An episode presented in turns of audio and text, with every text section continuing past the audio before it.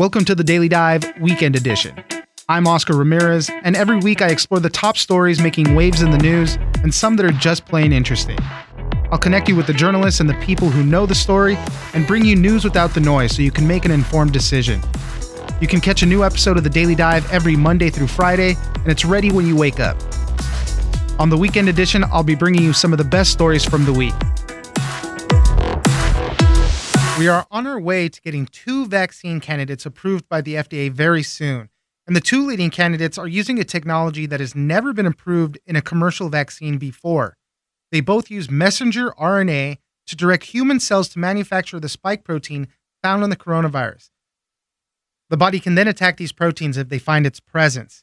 And while this technology has been in development for two decades, the latest vaccines prove that the science is sound and could change the way future vaccines are made. The next big steps for vaccines will come on December 10th, when the FDA will discuss approval for the Pfizer vaccine, and then December 17th, when they'll discuss the approval for Moderna's vaccine. In all of their findings, both of these vaccines are over 94% effective against the coronavirus. For more on how these mRNA vaccines work and why they do so well, we'll speak to Karen Weintraub, health reporter at USA Today. We all have messenger RNA in every cell in our body. It's what takes the message from the DNA, the code of the DNA, and makes proteins, which is what does everything, uh, makes our bodies work. And so, what this does is takes that same process and gets our cells to manufacture the desired protein, in this case, the spike protein that's on the outside of the virus that causes COVID 19. And once our body learns, sees this protein and develops an immune reaction to it, when we're exposed to the actual virus, we'll mount a reaction. But the protein itself is harmless as are apparently these uh, these mRNAs. The potential here is that they could make your cells produce virtually any protein. So if there's a protein on the outside of a flu virus, they can do the same for the flu. And one of the weird things is that we would not have had this, or you know, these messenger RNA type vaccines have been in work in the works for a little while. Scientists have been working on them. That, that's why we were able to adapt so quickly when it came down to coronavirus. But you know that kind of weird silver lining. We wouldn't have gotten here right. if not for the pandemic and that urgent need. Right, exactly. They were close, but this really brought them brought them all the way home. These technologies have been worked on for two decades at least, and there were sort of two key things. One was this mRNA technology that had been stalled for a long time. It was hard to get it to work and, and researchers finally did. And the other was identifying this spike protein on the surface of the virus that causes COVID. And that was done in part because of SARS 1 and, and MERS, this other similar virus, where we realized that these coronaviruses had spike proteins. They all had spike proteins on their surface. Let's get a little bit into the science of all of this because. Uh, as you mentioned, this has been in development for two decades, but there was two big reasons you mentioned in your article on why they work so well. First, they're not grown in eggs or cells or anything. And obviously, as we've been saying, they can be developed really quickly. Right. All you need is the genetic sequence of the protein that you want to make. And that the Chinese published that very early in this pandemic in January. And so the researchers, Moderna first, and then also BioNTech, this German biotech company that paired up with Pfizer, they got started really back in January with this. And that's why they were able to turn it so quickly. Moderna was ready to go with a vaccine about two months after they got that genetic code from uh, the Chinese. So that bodes well for for this and other things, right? That how quickly we can do it. Now, one of the other interesting things too that we uh, heard out of the Pfizer vaccine candidate about how cold it needed to be stored at, the sub-zero temperatures that it needed to be held at, and we're finding out a little bit more about that. Is that the messenger RNA is very delicate, and so for that vaccine they're kind of encasing it in fat cells or fat basically and they need right. it to be stored very cold so that that fat holds up and it protects it. That I, I that was pretty crazy to me. I didn't understand that at first. Yep yep. These little blobs of fat are what what protects it um, and keeps it from falling apart. Um, moderna has figured out how to keep those blobs stable at a warmer temperature so their vaccine needs to be kept frozen most of the time, but not as as cold as Pfizer's does. And also, it can be refrigerated for the last couple of weeks, a month before before dosing. So that's a little bit more practical. But Pfizer has figured out a way to deliver its vaccine in coolers that will keep it cold, add dry ice, uh, and it stays super cold for a long time. You did hear from some of the scientists that were kind of chief in in designing this messenger RNA type vaccines Uh, you know, what did they say? How did they uh, comment on, on all of this and how quickly this has all been moving? Well, they're obviously ecstatic because they've uh, a couple of people I spoke to at the University of Pennsylvania have literally spent their entire careers on, on mRNA, and people thought they were crazy for pursuing this, uh, and now they've been proven right. Um, and uh, you know, they're they're just. I talked to a guy at the government um, who figured out the spike protein, and he said he was sobbing when he heard the news uh, at how successful the vaccine was. So it's it's really a, a, a triumph. It really is. And as we mentioned, you know, the promise for the future, right? Since this mRNA thing, you know, you just have to swap out what protein that you want to end up making. You know, they're already working on other vaccines uh, for Zika, chikungunya. They're working on ones that would help fight cancer. So this is really kind of uh, once we get over this coronavirus pandemic, these vaccines could be potentially used for so much more. In scientific terms, Moderna has always said they were making a platform, not a product you know that that they were doing something that that could be used for a lot of different purposes. The cancer idea is still pretty uh, pie in the sky, but the, the idea is they could take a protein that's only on your cancer tumor cells, not in your regular cells, target that, turn the immune system against the cancer cells uniquely, and have an impact. And if they can do it in two months and get you personal a personalized cancer vaccine that could make a big difference. Obviously, it's going to be expensive at first, so right. it may not be practical for a while, but but that's the idea. But still, I mean, this is how science is evolving, and this is what we're exactly. hoping that will get us uh, over all these diseases and things that you know we're bound to encounter in the future. Karen Weintraub, health reporter at USA Today. Thank you very much for joining us. Thank you. There was also a lot of news out of the CDC this week when it comes to COVID 19. First, the CDC said that the standard 14 day quarantine can be shortened to 10 days or even seven days if certain criteria are met. It can be 10 days if you're showing no symptoms at all, and seven days if you get a negative test. There was also new guidelines released when it comes to testing before and after travel.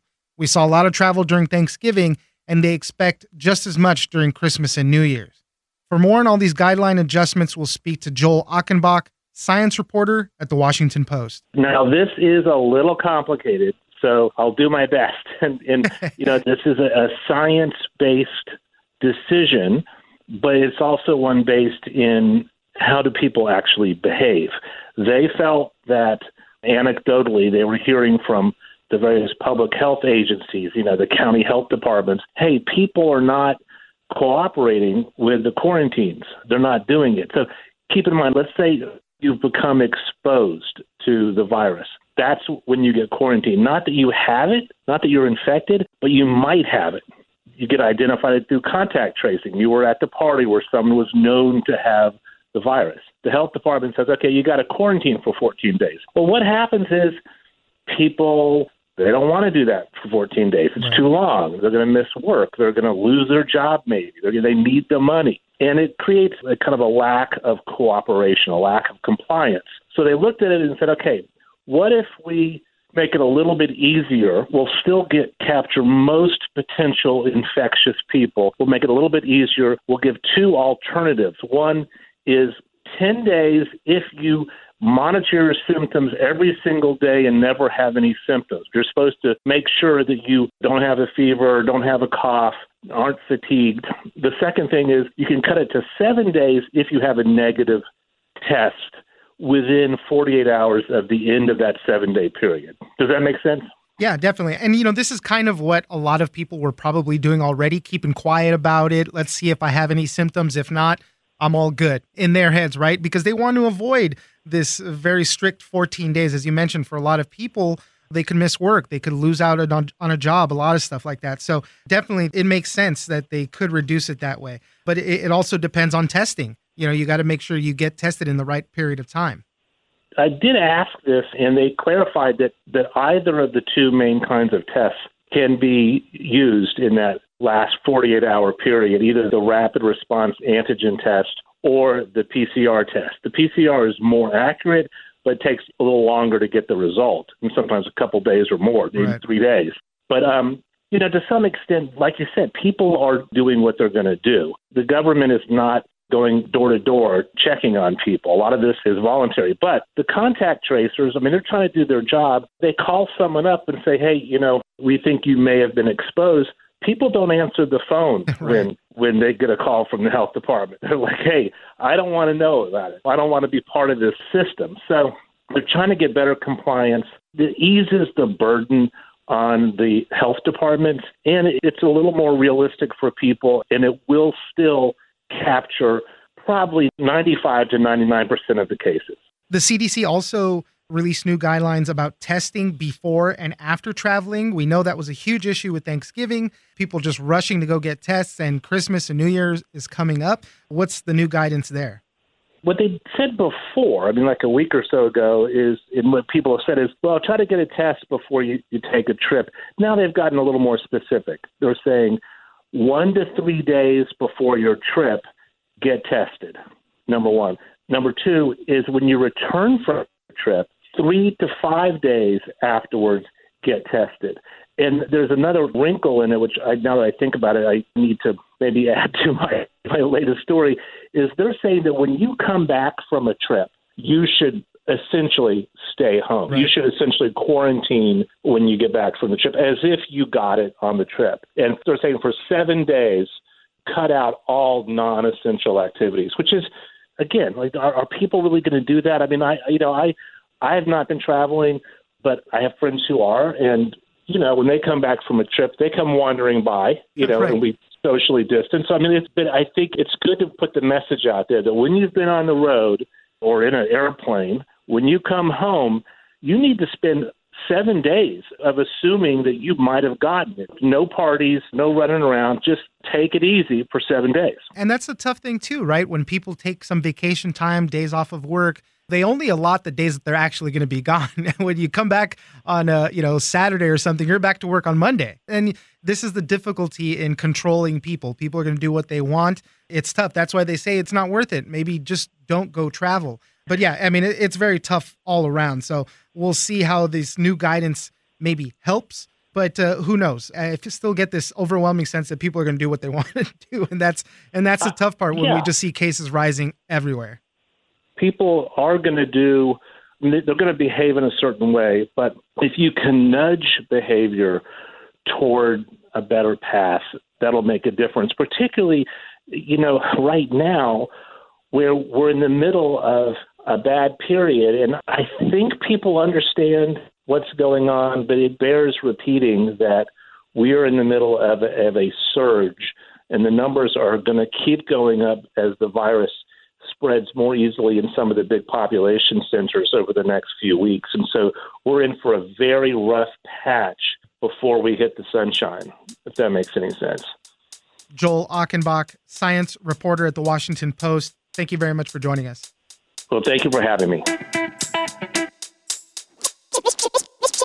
And we know that the airline industry has taken a huge hit during the pandemic, and some of these declines could be permanent. A new analysis says that business travel could be permanently cut by 36%, and that could affect the way you travel. Regular consumers could see higher ticket prices and reduced routes to some of your favorite places.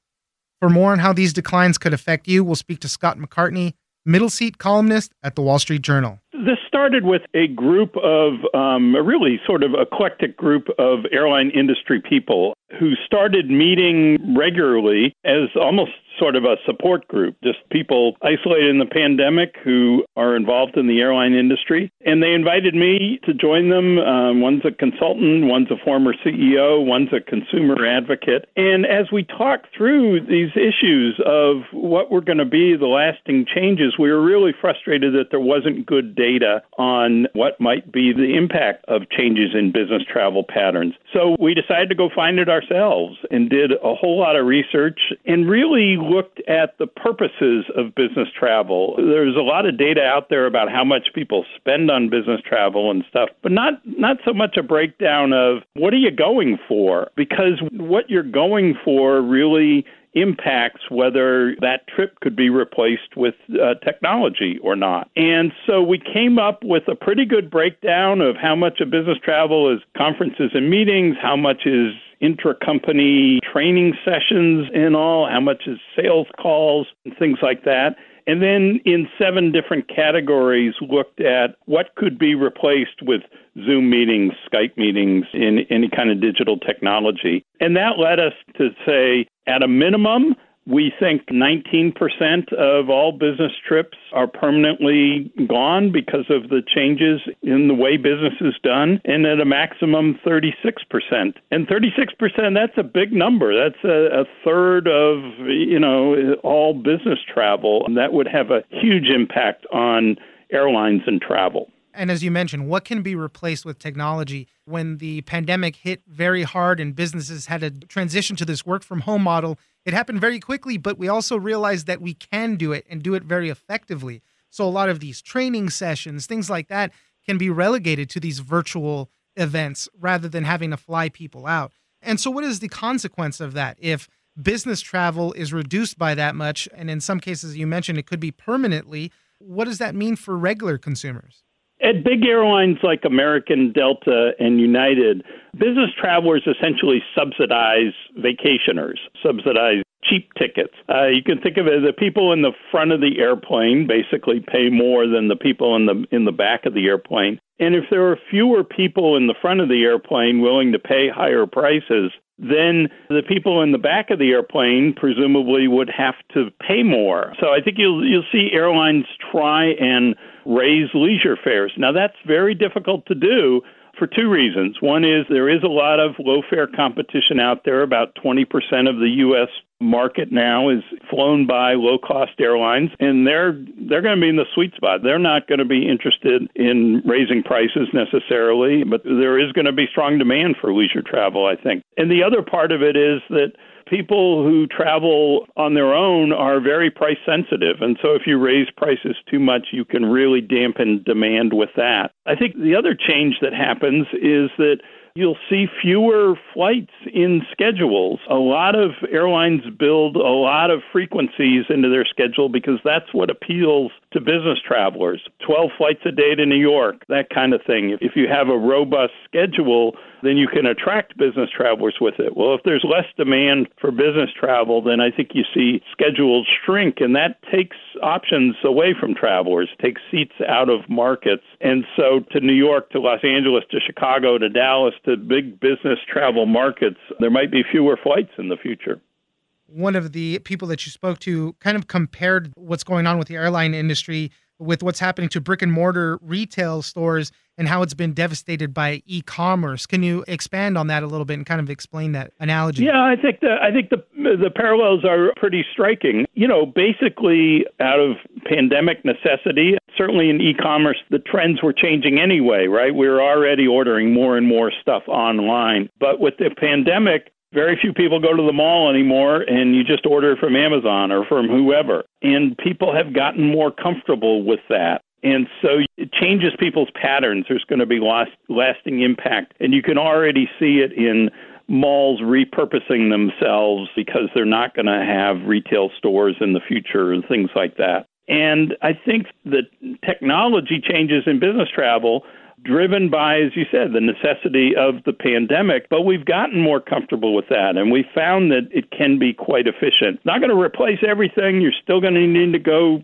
shake hands with your client and sign the deal and recruit the new business and all that kind of stuff. But what we found was there are lots of business trips that don't involve personal relationships, and those are easily replaced with technology. And it does get more efficient. People do get more comfortable with it. The technology is readily available to them. And if you can have a one hour Zoom conference call with your client instead of a two day business trip to spend an hour at lunch with them or whatever it might be, then you can become much more efficient with the technology. And so, in that sense, I think it's the comfort and the efficiency that's the real parallel with retail.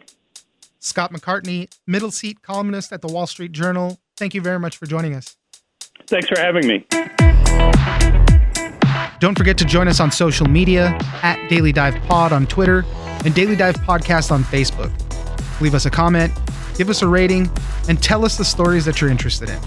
Follow us on iHeartRadio or subscribe wherever you get your podcast. I'm Oscar Ramirez, and this is the Daily Dive Weekend Edition.